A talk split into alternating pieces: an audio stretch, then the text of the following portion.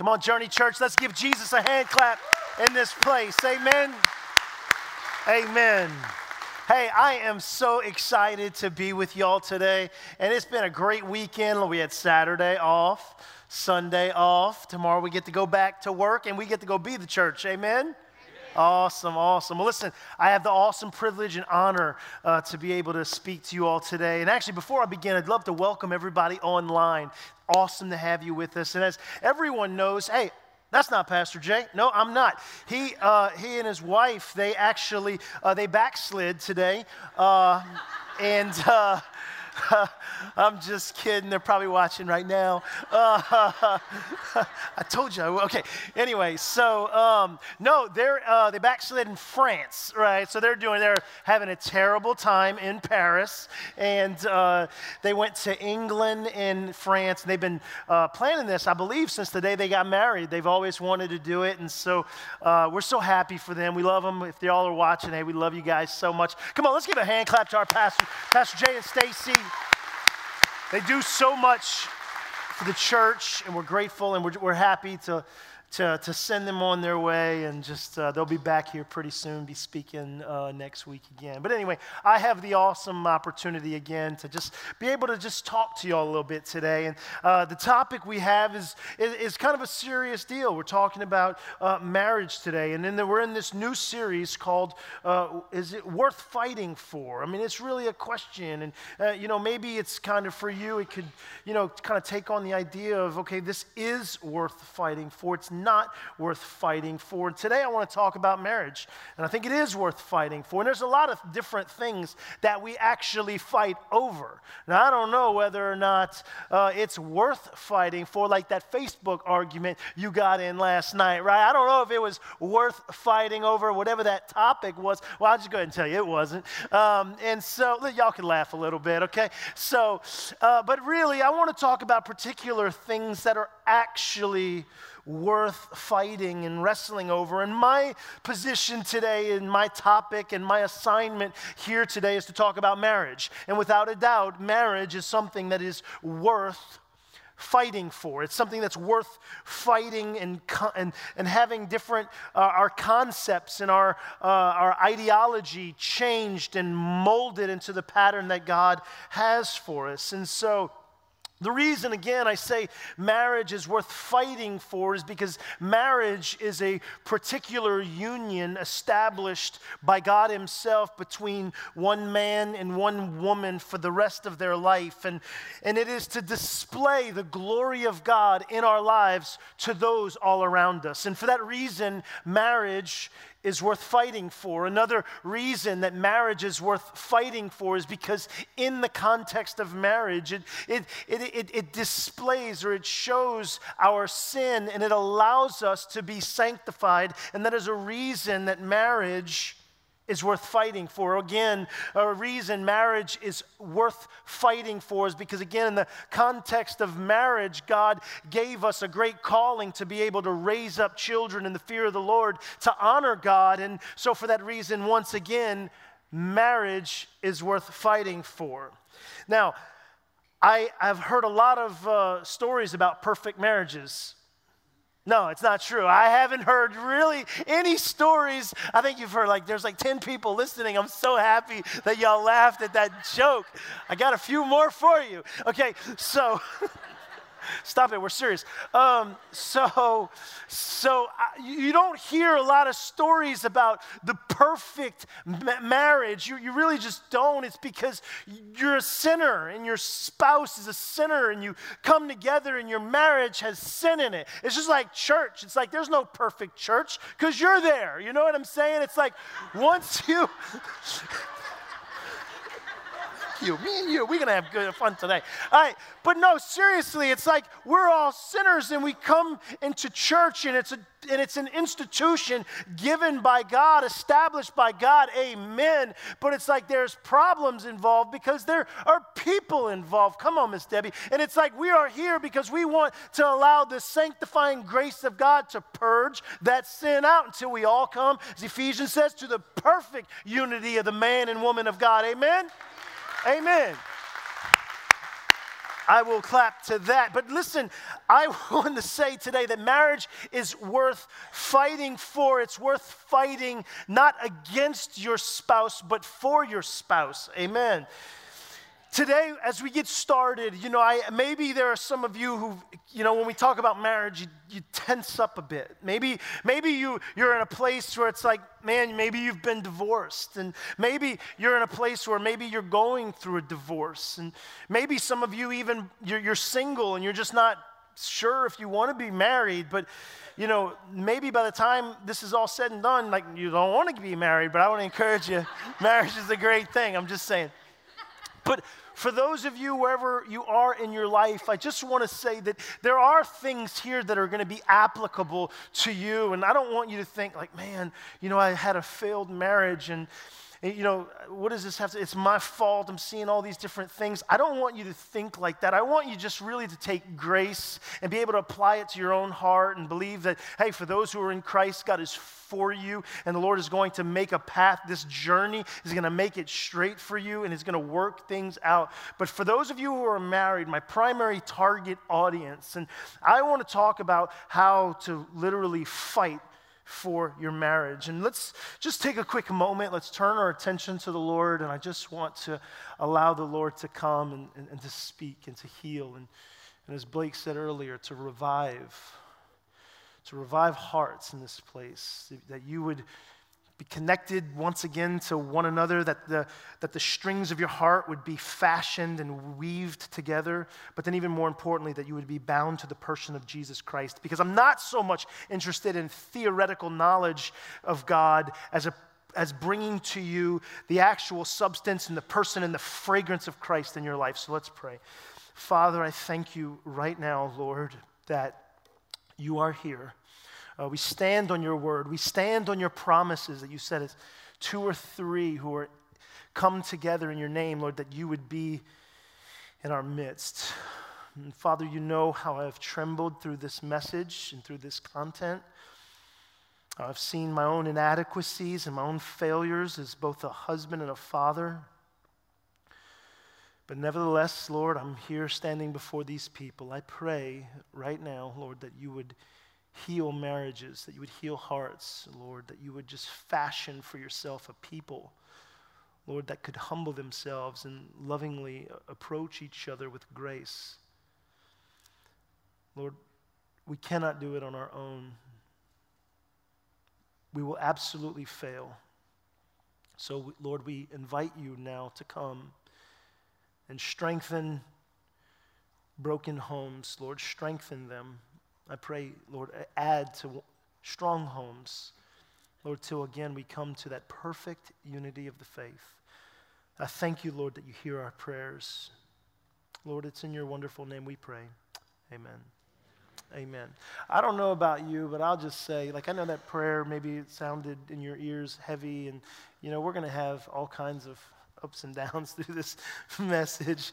And uh, I'm just going to invite you just to laugh and cry if you need. And, and we're just going to approach this thing. I want to do it gently, but I also want to do it in, in some sense head on. And so maybe for some of you, as I see, you, you, are going to be married very soon and hopes to be married. And I pray that your marriage will start off in a way that would be pleasing to the Lord. And what would it look like if our marriages and our lives would be lived to the glory of God. I think it would be great. But as you know, marriage is sick in America. As you know, for the last hundred years, the rate of divorce for first time marriages are great. As you know, in 2019, these numbers came out about the uh, about the top reasons for divorce. And it's no surprise to you because you already know. You've heard about it. When you hear about ser- when you hear sermons on marriage, it's inevitably brought up again and again to be thought about. And but in the top 5 reasons for divorce is 36% of people cite financial problems as being a part of the reason for divorce. 45% of the people cite they were married too young. They changed. Their desires changed. Their interest, what they like, changed. And the spouse is not somehow changing with them. They cite they were married too young. It's not a reason for divorce. 57% people, they say they are arguing and there's too much conflict in their home. They can't get along. They can't, they're not friends. They're like sandpaper, oil and water. They don't gel together like they used to. Second reason 59% of people who cite for divorce is infidelity. The number one reason at the moment in 2019 was 75% said one of the reasons for divorce is a lack of commitment. They're not committed to me. They're not committed to the things that I love. They don't, they don't love the things that I love and hate the things that I hate. We're just so different. It's like the path of that we have wandered is now, it's two separate things, and we are no longer can be committed to one another. We already know that 42% of first time marriages end, in divorce. We already know that 60% of second marriages end in divorce. And we already know that 70% of third marriages end in divorce. We already know that the average length of the first time marriage is only eight years. And we already know that an individual contemplates divorce for two years before actually following through with it. And we already know that it's the wife who files first in most cases. We already know the issues at hand. And I wonder if we know why. I mean, we know like these outward reasons we're not getting along. Maybe money's tight, this and that, and there's different reasons. And maybe a lot of you who have been through divorce, and I and believe me, I, I, I hate that you have gone through that. And maybe you have, okay, well, you don't know what he did to me. You don't know what she did to me. But for the exception, I mean, that's an exception. But for a lot of us, it's like, okay, well, what is the reason for the divorce? Not the exception, not the, the crazy thing that happened. And it's like, oh, well, all these different things. But really, at the root of it, it's sin. The root of it is sin. You know, there's a great philosopher in Louisiana, and his name's Boudreaux. they laughed at that. Um, and uh, they were at Oak Point, and he ran into Thibodeau. And uh, they said, they said, Thibodeau said to Boudreaux, Boudreaux, you're looking down, what's going on? And he said, oh, Thibodeau, said, I think my wife's going deaf. I mean, it's, it's hard. I don't think she's losing her hearing. And Thibodeau says, I got something for you. Try this. When you go home, or Boudreaux, you go home, and when you see your wife, make sure she's not looking at you, and you ask a question. And you see how close you can get to, to your wife uh, until she's able to respond to you. He said, That's a great idea, Thibodeau. I'm going to go home and do that now. So he left Oak Point, got a couple of goodies, and goes home and he sees his wife. She's chopping some carrots right there on their, you know, they're at their house in Wisteria Lakes, you know. That's where I live. Anyway, so, so I'm serious. Listen.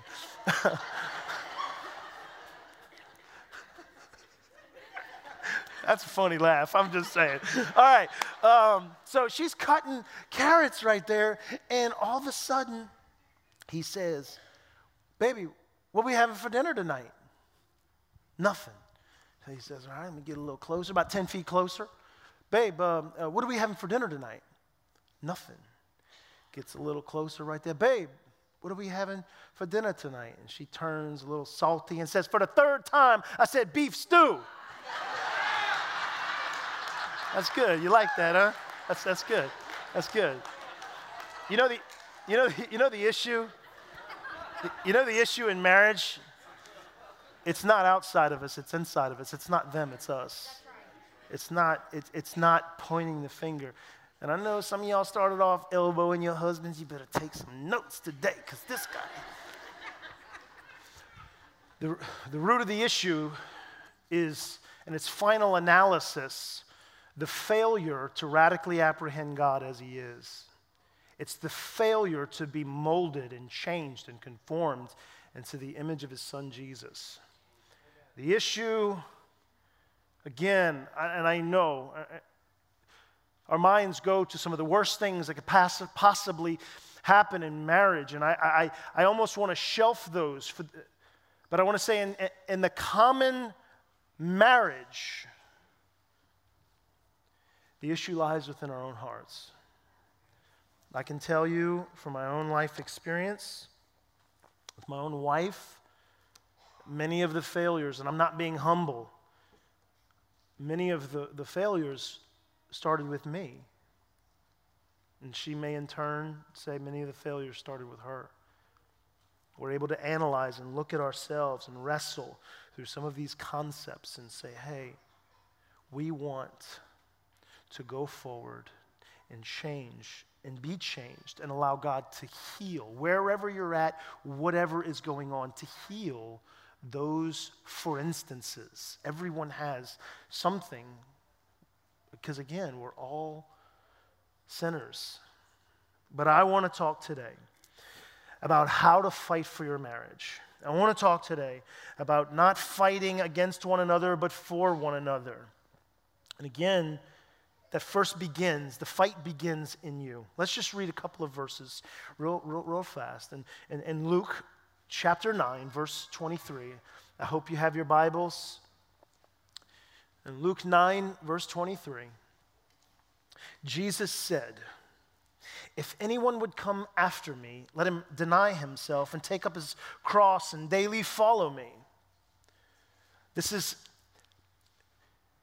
this is the essential thing in the Christian life that we would die to self, we would die upon this cross, this imagery of cross bearing, of climbing upon the cross willingly, and give our life to the Lord. Paul, again in Galatians, echoes his Lord's teachings. In Galatians chapter 5, verse 24, he says, Those who belong to Christ Jesus I don't know why I turned my head because the mic's still there.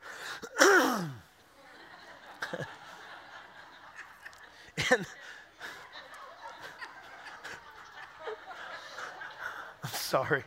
Galatians 5, verse 24. Those who belong to Christ Jesus have crucified the flesh with its passions and desires. Okay, so there is this standard, there is this idea, this, this ideology that the creator of heaven and earth, the Lord over your lives, right? He is the Lord of the earth. He is the King of kings and Lord of lords. Again, Lord is his title. That means he is absolutely sovereign. That means he is in absolute control.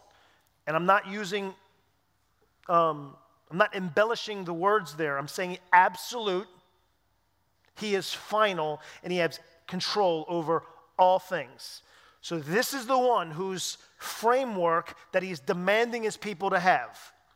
He's saying, if you want to come after me, deny yourself, take up your cross, follow me daily. Galatians, Paul echoes it, and he says, Those who belong to Christ Jesus have crucified the flesh with his passions and desires.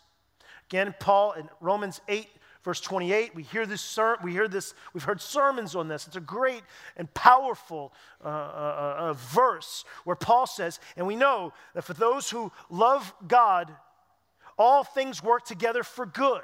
Now for those who love god there is a, a kind of a preface there. Paul speaking to those who love the lord. If you're in this room and you need things to start working out for your good I pray that you would turn your hope and love and devotion to Jesus so that those things can work out for your good and His glory.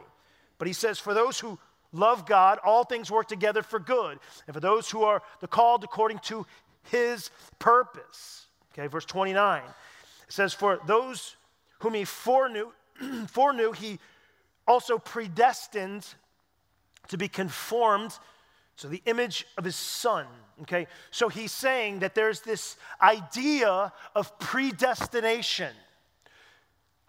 There's this thing of before you were ever born, it's predetermined. And what is predetermined? In Christ, it's what it's talking about. For those who are in Christ, you are predetermined to look like his son, Jesus Christ in your marriages, in your friendships, in every relationship you have. you are to look like his son. You are to bear the image. In Colossians, Jesus says, I, it says that it says of Jesus that he is the image of the invisible God. And we as his people are to be his image bearers in the earth. So I said, tomorrow morning, you're going to go out and you're going to be the church, which is his bride, which is his body. Amen. Okay. Again, some people may think they need a new marriage. I think you need a new you. I think. Oh.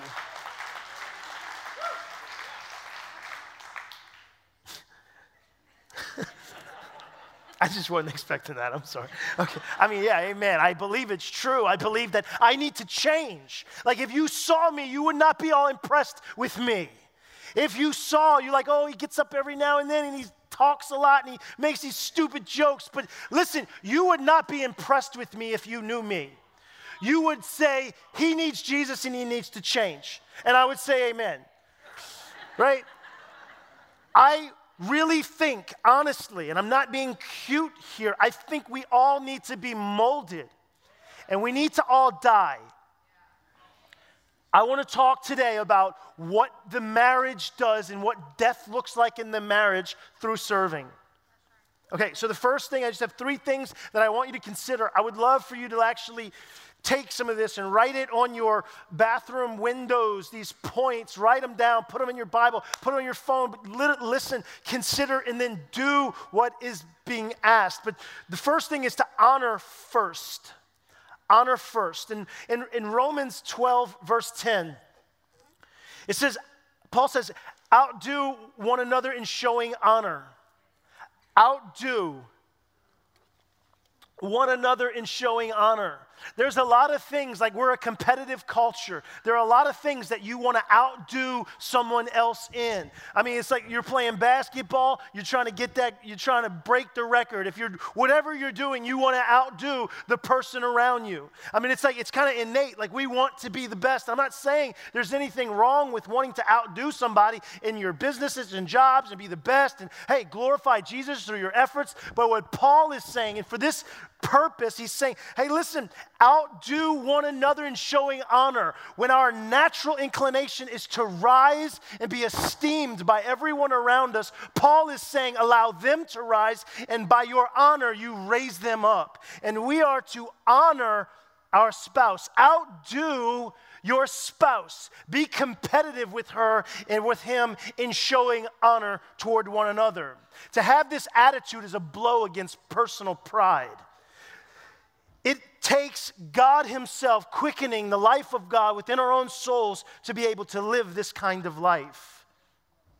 Honor your wives, honor your husbands. And listen, don't tell me that you want to honor your wife or honor your husband in the way that you think they need to be honored. Like, that would be dumb, okay?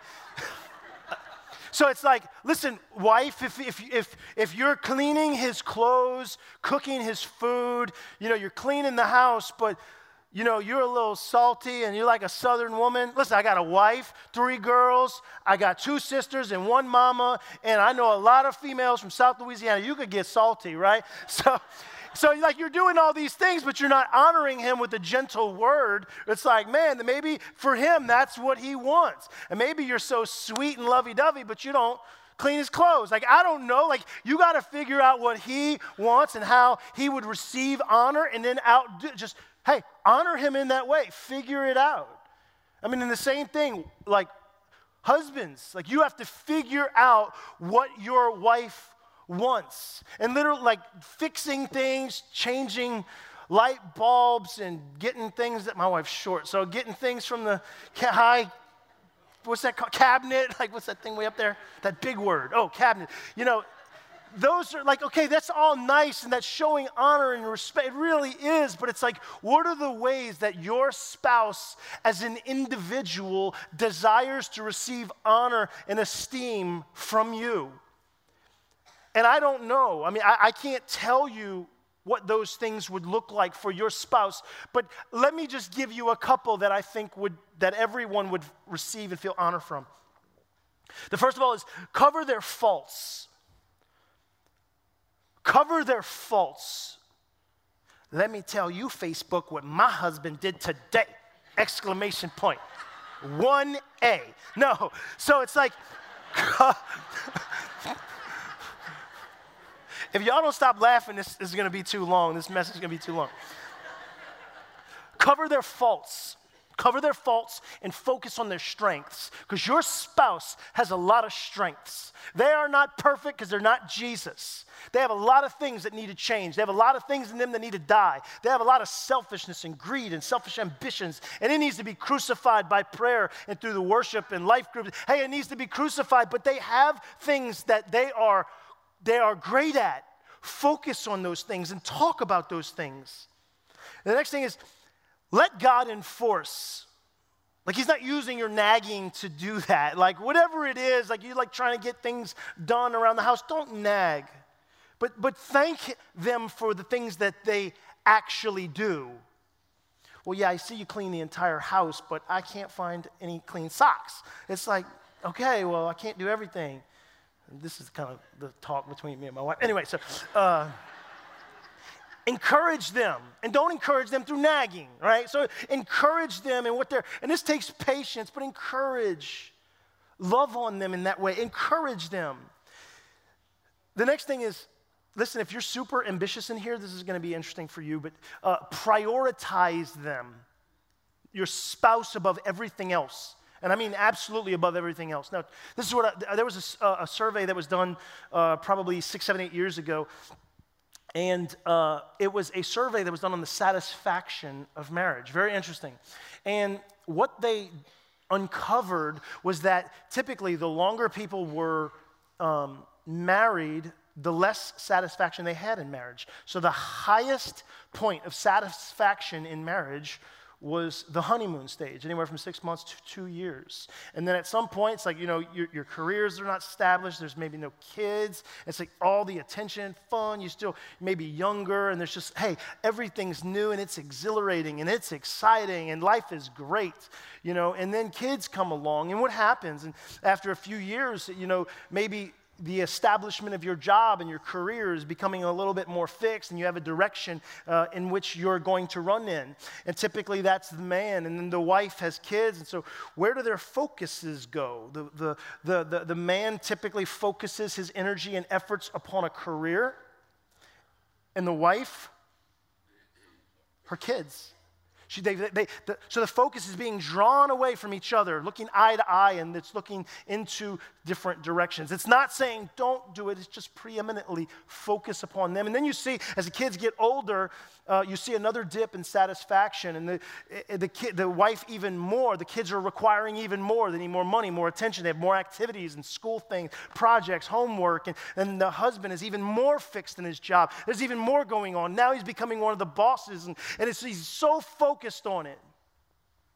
And then when the kids leave the home, typically you see the satisfaction uh, rise up just a little bit, but never to the place where it once was because they've lost the ability to connect and communicate on that level.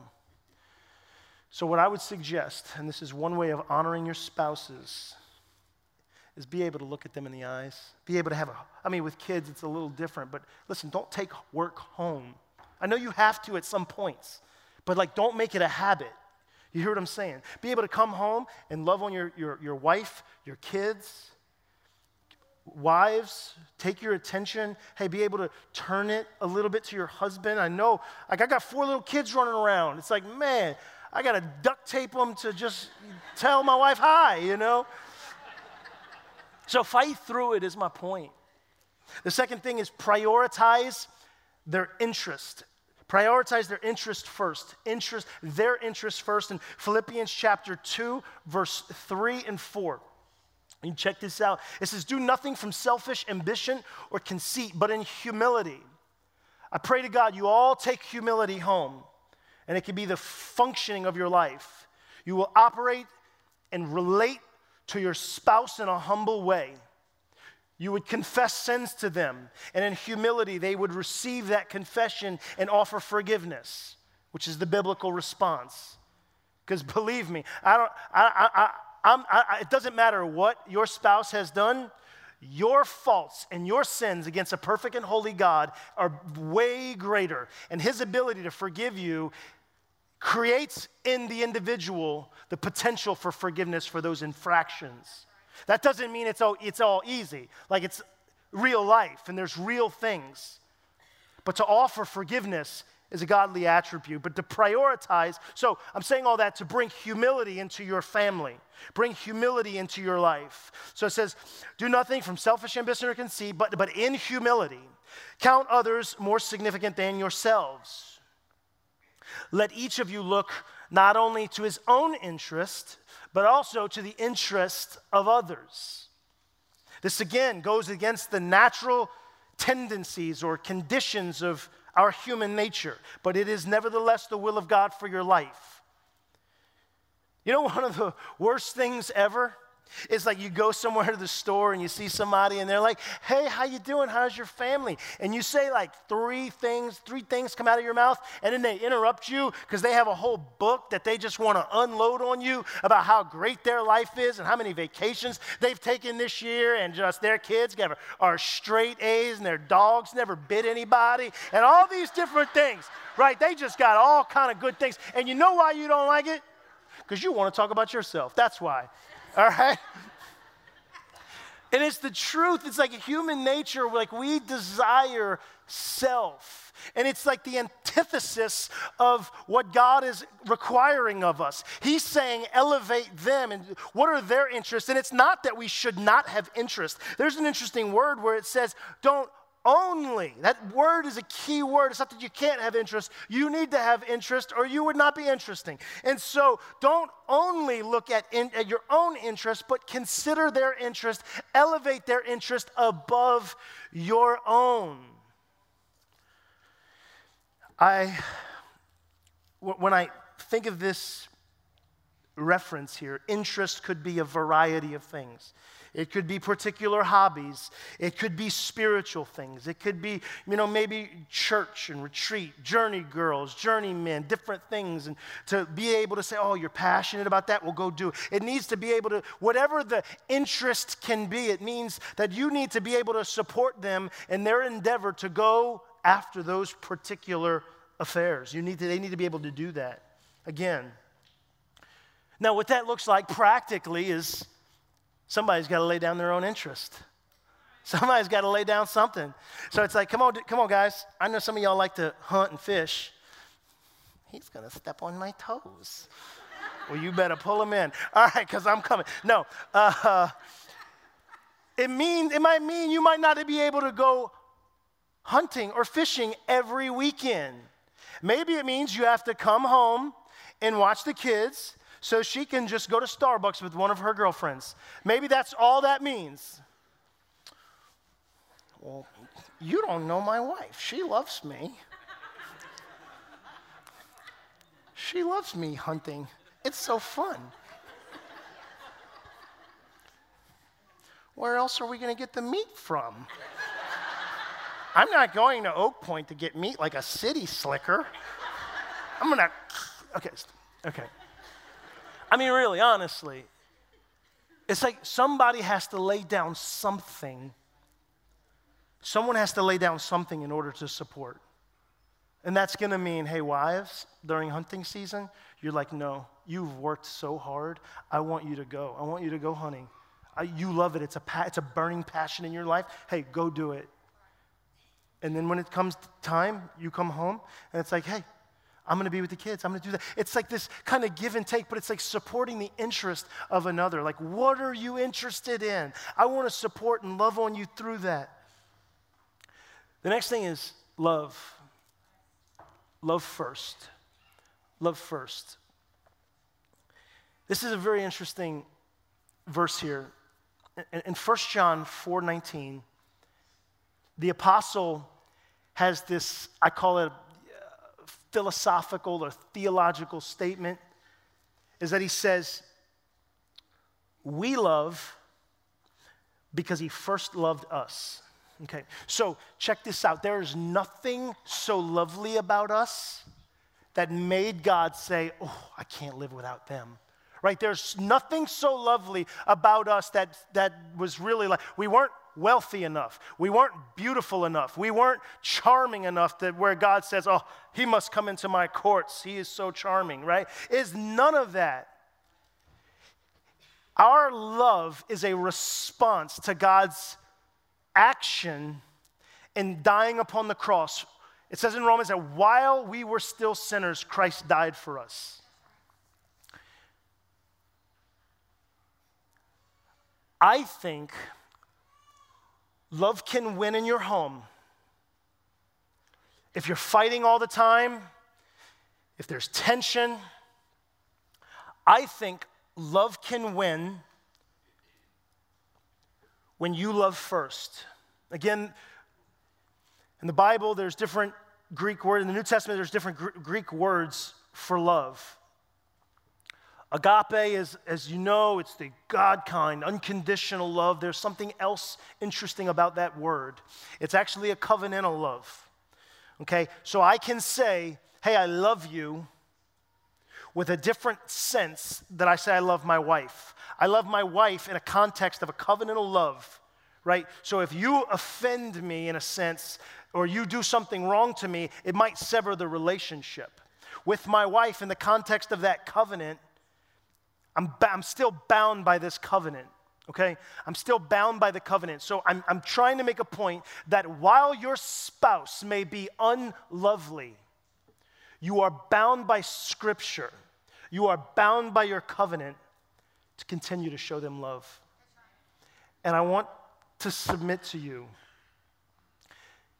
that their response will be love when you love first.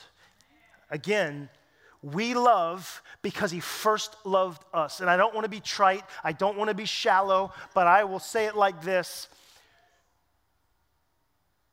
Love has no greater merit than action. So don't just say, hey, love you, high five, slap him on the hiney, and walk out, right? That's not, I don't know what I'm doing here.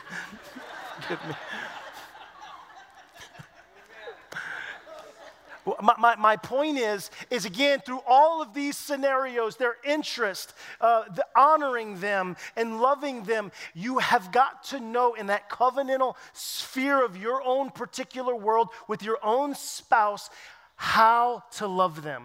You've got to figure it out. Valentine's Day is a few days away. Go sit with them. I don't care you've been married for 20 years. Humble yourself and say, Listen, I should know, but would you help me? Would you help tell me things? I mean, literally approach him. I've been married for 12 years, and there's still things I can't figure out because girls are so complicated. Help me, Lord. All right, so. and the girls are saying that about guys, like, hey, he's such an idiot. No, okay. So, um, let me illustrate, let me, let me, let me make a last illustration with this about, about fasting. And one of the things about fasting that's, all, that's often uh, missed, it's often missed is, is, is, this. When you fast, you go on a fast, you start your first day off, and uh, you get hungry, huh, Damien? You get hungry.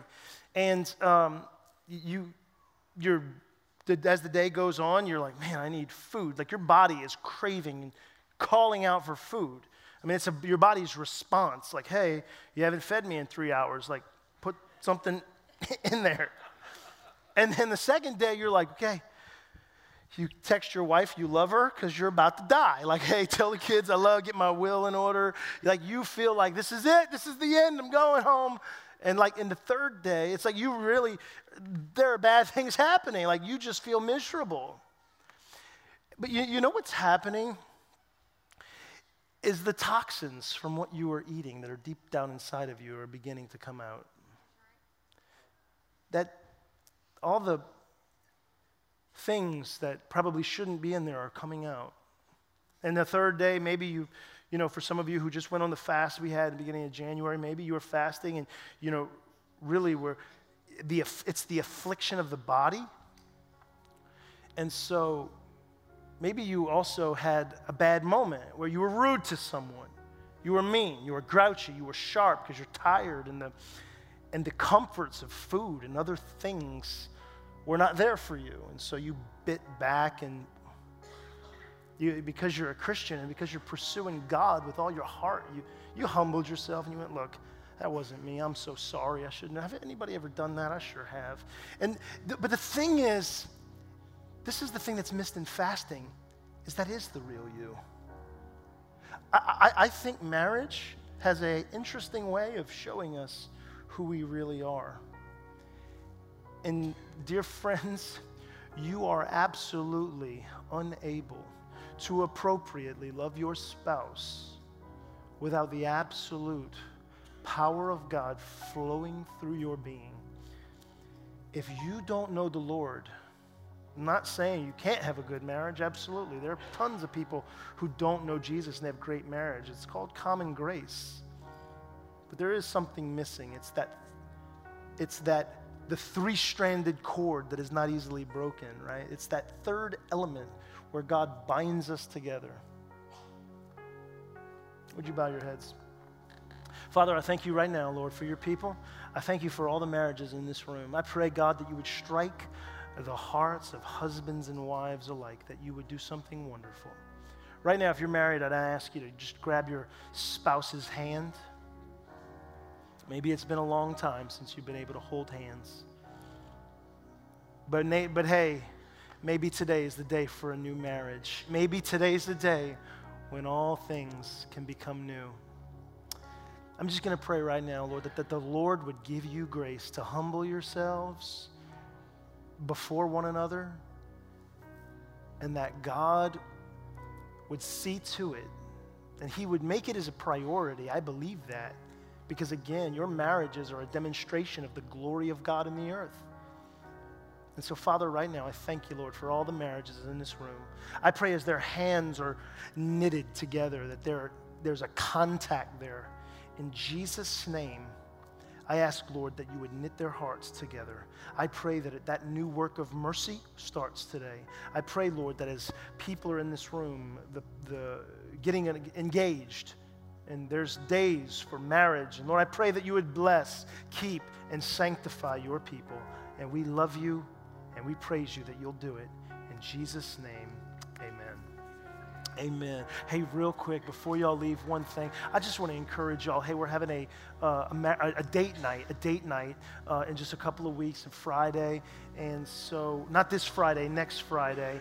And so, we have about um, 80 spots left. That's 40 couples. If you would like to come, we would love for you to come. $25, and we will see you there. Pastor Jay and Stacy are going to do a great job, and uh, just encouraging relationships. And so, listen, I want to just tell you, I love y'all stand up. I love y'all so much. Pastor Jay and Stacy love y'all. And listen, I want y'all to remember we don't just go to church. Hey, bless y'all. We'll see y'all next week.